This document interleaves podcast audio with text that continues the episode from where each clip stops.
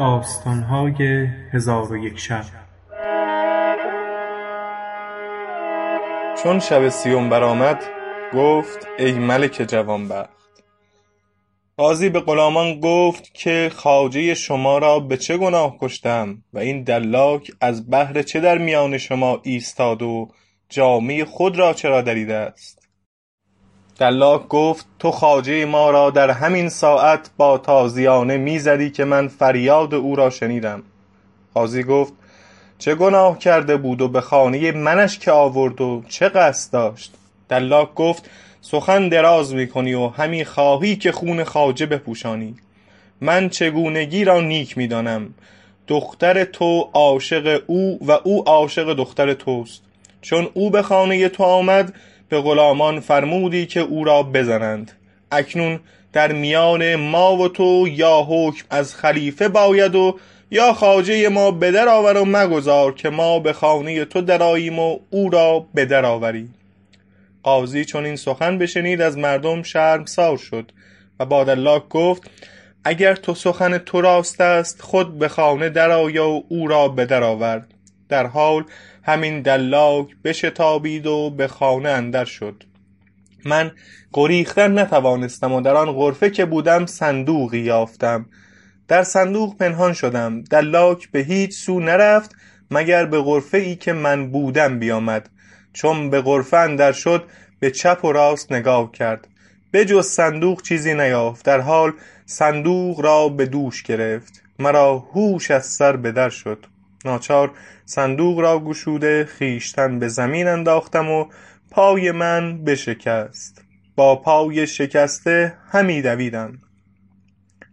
چون به در خانه رسیدم گروه گروه مردم آنجا بودند. من از بیم جان و شرمساری مردم زر از جیب درآورده بپاشیدم و مردم را به آن زرها مشغول کرده خود در کوچه های بغداد می دویدم و به هر جا که می رفتم این دلاک در دنبال من روان بود و فریاد همی زد که خواجه مرا می خواستند بکشند.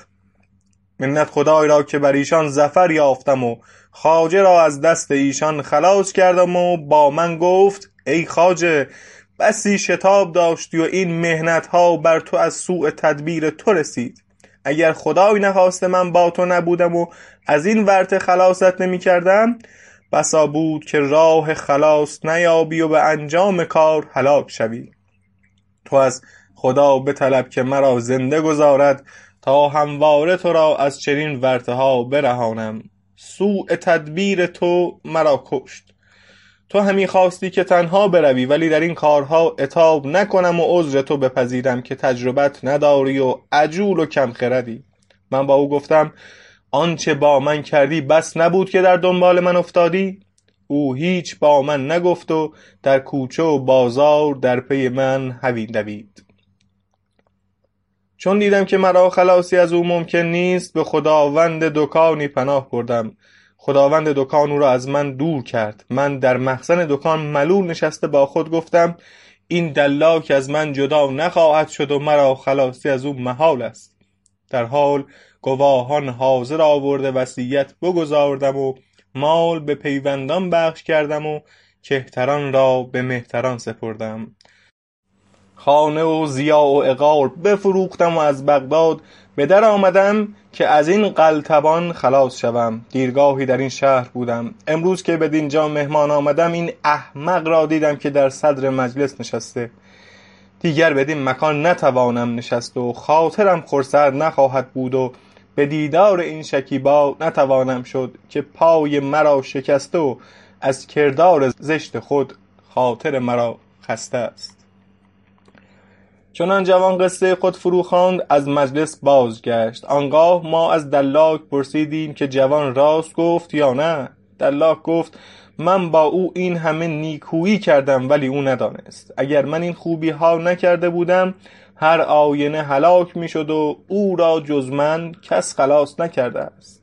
هزار شکر که پای او بشکست و جان به سلامت برد. اگر من فضول بودم چنین نیکویی با او نمی کردم و من اکنون حدیثی بازگویم تا شما بدانید که من کم سخنم و فضول نیستم و برادران من پرگوی هستند و حکایت این است که حکایت شیخ خاموش و برادرانش. در عهد خلافت منتصر بالله در بغداد بودم و خلیفه فقرا و مساکین را دوست می داشت و با علما و صالحان به سر می برد قضا را روزی به ده تن از بغدادیان خشم آورد و متولی بغداد را فرمود که ایشان را در زورقی بیاورد.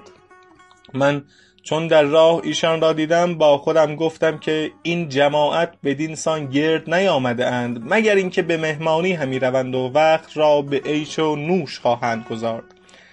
بهترین است که با ایشان یار شوم. پس با ایشان به زورق نشستم. خادمان والی زنجیر به گردن ایشان بنهادند و زنجیری هم به گردن من بنهادند. من هیچ نگفتم و از مروت و کم سخنی نخواستم بگویم. پس همه ما را نزد خلیفه بردند. خلیفه به کشتن آن ده تن فرمان داد.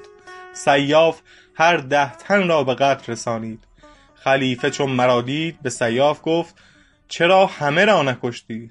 سیاف گفت هر ده تن بکشتم. خلیفه گفت کشتگان بشمرند و دانست که ده تن هستند. آنگاه روی به من کرد که چون است. هیچ سخنی نگفتی و چرا با گناه کاران به زنجیر اندری من گفتم ای خلیفه بدان که من شیخ خاموش هستم و خردمندی و کم سخنیم شهره روزگار است. شغل من دلاکی است. دیروز هنگام بامداد دیدم که این ده تن به زورق اندر شدند. مرا گمان این بود که به مهمانی همی روند. با ایشان به زورق نشستم ساعتی شد. دیدم ایشان گناهکارانند. چون خادم زنجیر به گردنشان نهاد به گردن من نیز زنجیر نهاد. من از جوانمردی هیچ نگفتم تا اینکه مرا با ایشان پیش خلیفه آوردند و خلیفه به کشتن ده تن فرمان داد. من در معرض شمشیر بودم و خویشتن را به خلیفه نشناساندم. ای خلیفه این جوانمردی بزرگ نبود که من سخن نگفتم و خود را به کشتنی ها انباز کردم. و پیوسته کار من این گونه جوانمردی ها و نیکویی هاست خلیفه چون سخن من بشنید دانست که مردی هستم با مروت و کم سخن و هرگز سخنی دراز نکنم چنان که این جوان گمان می کند و حال آنکه من او را از ورطه ای خلاص کردم آنگاه خلیفه پرسید که برادران تو نیز چون تو حکیم و دانشمند و کم سخن هستند؟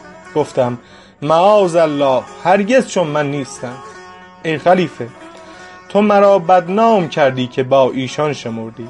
هر یک از ایشان را از بی مروتی و پرگویی آفتی رسیده. یکی اعرج و یکی اعوج و سیمین افلج و چهارمین امی است و یکی را گوش و بینی و یکی را هر دو لب بریدند و ای خلیفه گمان مکن که من سخن دراز می کنم ولی قصد من این است که تو را آگاه سازم. از اینکه من با مروتتر و جوانمردتر از برادران خویشترم و هر یک از ایشان حکایتی دارند که آن حکایت سبب گرفتاری او گشته اگر بخواهی یک یک بازگویم.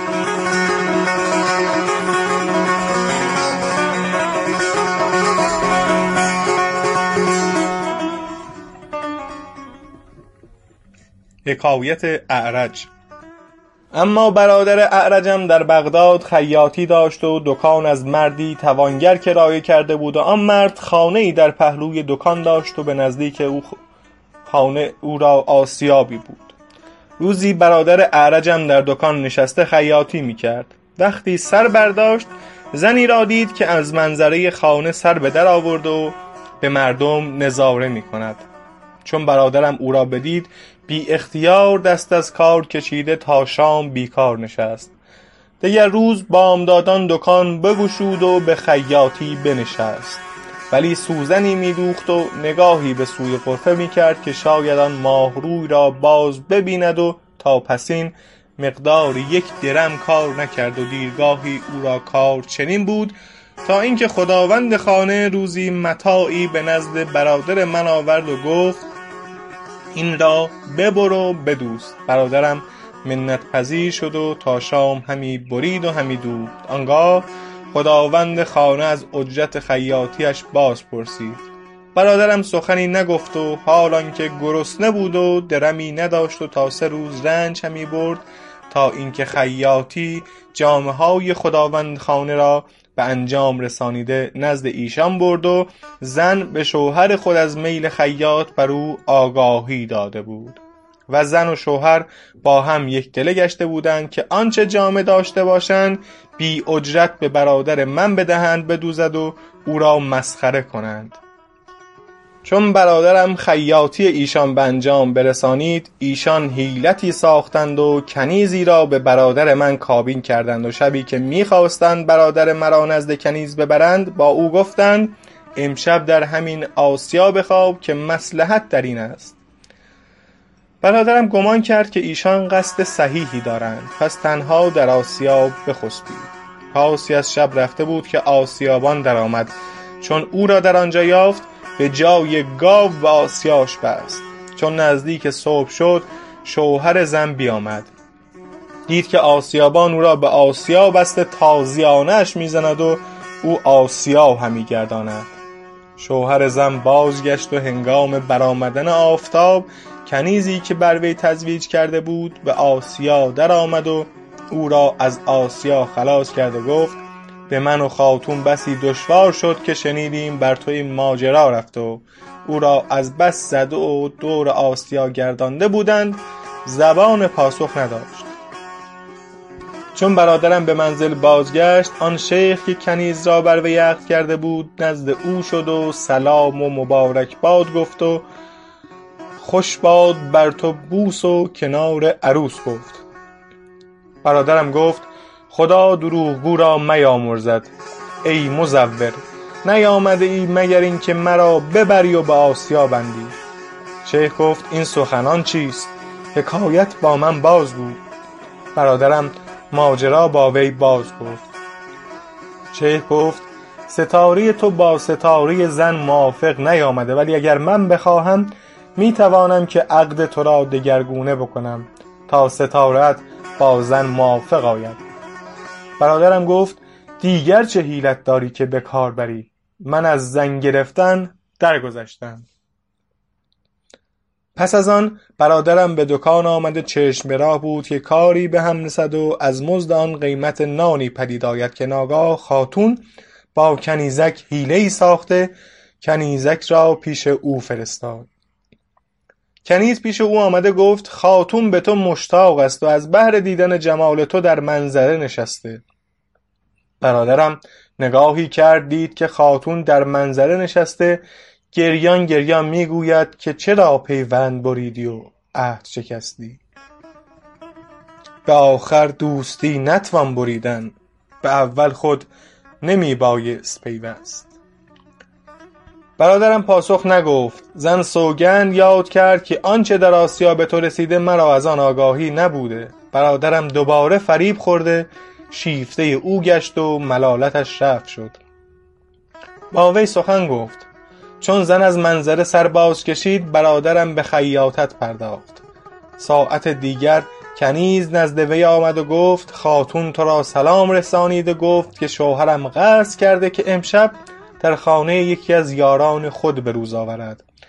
تو نیز نزد من آی که امشب به عیش و شادی به روز آوریم و زن را با شوهر خدعتی در میان بود ولی برادرم نمی‌دانست. چون هنگام شام شد کنیز باز آمده برادرم را نزد خاتون برد. خاتون گفت بسی آرزومند تو بودم. برادرم گفت پیش از همه کارها مرا به بوسه ای بنواز. هنوز سخن او به انجام نرسیده بود که شوهر زن در آمد و برادرم را بگرفت. خواست که به سوی شحنه اش برد. بیچاره تضرع کرده بنالید ولی نالیدنش سودی نبخشید و او را به خانه شحنه بردند. نخست با تازیانه تنش را فگار کرد. پس از آن بر اشترش بنشاندند و کوچه به کوچه بگرداندند و ندا در دادند که هر کس پیش زن بیگانگان رود پاداش وی همین است. در آن حالت از اشتر بیفتاد و پایش بشکست. پس از آن شحنه از شهر بیرونش کرد و او نمی‌دانست به کدام سو رود. من در خشم شده خود را به وی رساندم و او را به خانه خویش آورده تا امروز نان و جامه به او همی دهم. خلیفه سخن من بخندید و با من گفت احسنت. گفتم من این تحسین از تو قبول نمی کنم مگر اینکه گوش به من بداری تا حکایت پنج برادر دیگر را با تو بگویم و گمان مکن که من بیهوده گو و سخن درازم حکایت بغبغ. پس گفتم ای خلیفه برادر دیگرم بغبغ نام داشت. روزی به قصد انجام کاری به کوچه ای اندر همی رفت. پیرزنی او را پیش آمد و با او گفت ساعتی بایست تا کاری بر تو عرضه دارم اگر آن کار تو را پسند آید بکن. برادرم بایستاد. عجوز گفت تو را به چیزی دلالت کنم به شرط اینکه سخن دراز نکنی. برادرم گفت سخن بازگو. عجوز گفت چه می‌گویی در این که امشب در خانه خوب با شاهدی شکرلب بر لب جویی نشسته باده صاف انگوری بنوشی و از بوس و کنار او تمتع برگیری و تا بامداد تو را کار همین باشد و اگر شرط نگاه داری سودهای بسیار هم ببری. برادرم چنین بشنید گفت ای خاتون چگونه از همه مردم مرا از بهر این کار برگزیدی و چه از من تو را پسند افتاد؟ عجوز گفت نگفتمت که سخن دراز مکن و پرگو مباش. اکنون لب از گفتار بربند و با من بیا. آنگاه عجوز پیش افتاد و برادرم نیز به طمع آن چیزها که شنیده بود از دنبال وی روان شد تا اینکه به خانه وسیعی برسیدند و از طبقه ای به طبقه دیگر رفتند و از غرفه ای به غرفه دیگر شدند. برادرم دید که چهار تن دختران ماهروی در آنجا هستند. که چشم کس نکوتر از ایشان ندید و ایشان با آوازهای خوش می‌خوانند و دف و چنگ همی نوازند. آنگاه یکی از دختران قدحی شراب بنوشید و قدحی دیگر به برادرم داد. چون برادرم چون برادرم قدح بنوشید دختر تپانچه بر قفای وی زد. برادرم در خشم شد و بیرون آمد. عجوز از عقب او بیامد و با چشم اشارت می‌کرد که یعنی بازگرد. برادرم بازگشت و بنشست. هنوز سخنی نگفته بود که دختر قفای دیگر بزد. برادرم برخاست که از پی کار خویش رود. عجوز سر راهش گرفته گفت اندکی صبر کن تا به مراد خویشتن برسی. برادرم گفت می‌خواهم صبر نکنم و به مراد خویشتن نرسم. عجوز گفت صبر کن. چون مست شوی به مراد خود برسی آنگاه برگشت و به جای خود بنشست. دختران همگی برخاستند. عجوز با ایشان گفت او را برهنه سازند و گلاب بر تن و روی او بیفشانند. دختران جامه های او بر کردند گلابش بزدند. آنگاه دختری که از همه نکوتر بود پیش آمد و به برادرم گفت خدا تو را شاد کناد که ما را از آمدنت شاد کردی. و هرگاه که شرط بپذیری و عهد نشکنی به مراد خود خواهی رسید. برادرم گفت ای خاتون من از مملوکان تو هستم. دختر گفت بدان که مرا به طرف رغبتی است تمام هر که فرمان من برد به مراد خویش می‌رسد. پس از آن دختران بخواندند و چنگ و دف بنواختند. هنگامه طرب گرم شد. آنگاه دخترک با کنیزی گفت خواجه خود را بگیر و حاجت او را برآور و به زودی نزد منش بازگردان. کنیزک برادر مرا گرفته برفت. او نمی‌دانست با او چه خواهد کرد و عجوز بر اثر ایشان رفته با برادرم گفت اندکی صبر کن تا به مراد خویشتن برسی. هنوز یک چیز باقی مانده و آن این است که زنخ تو را بتراشند. برادرم گفت با رسوایی مردم چه کنم؟ عجوز گفت این دختر تو را بسی دوست می‌دارد و همی خواهد که تو ساده شوی و موی زنخ تو چون خار بر روی او نخلد تو اکنون شکیبا شو تا به آرزوی خویش برسی. برادرم سخن بپذیرفت. دخترک زنخ او را تراشیده به مجلسش باز آورد و او را ابروان و زنخ و سبلت تراشیده بود.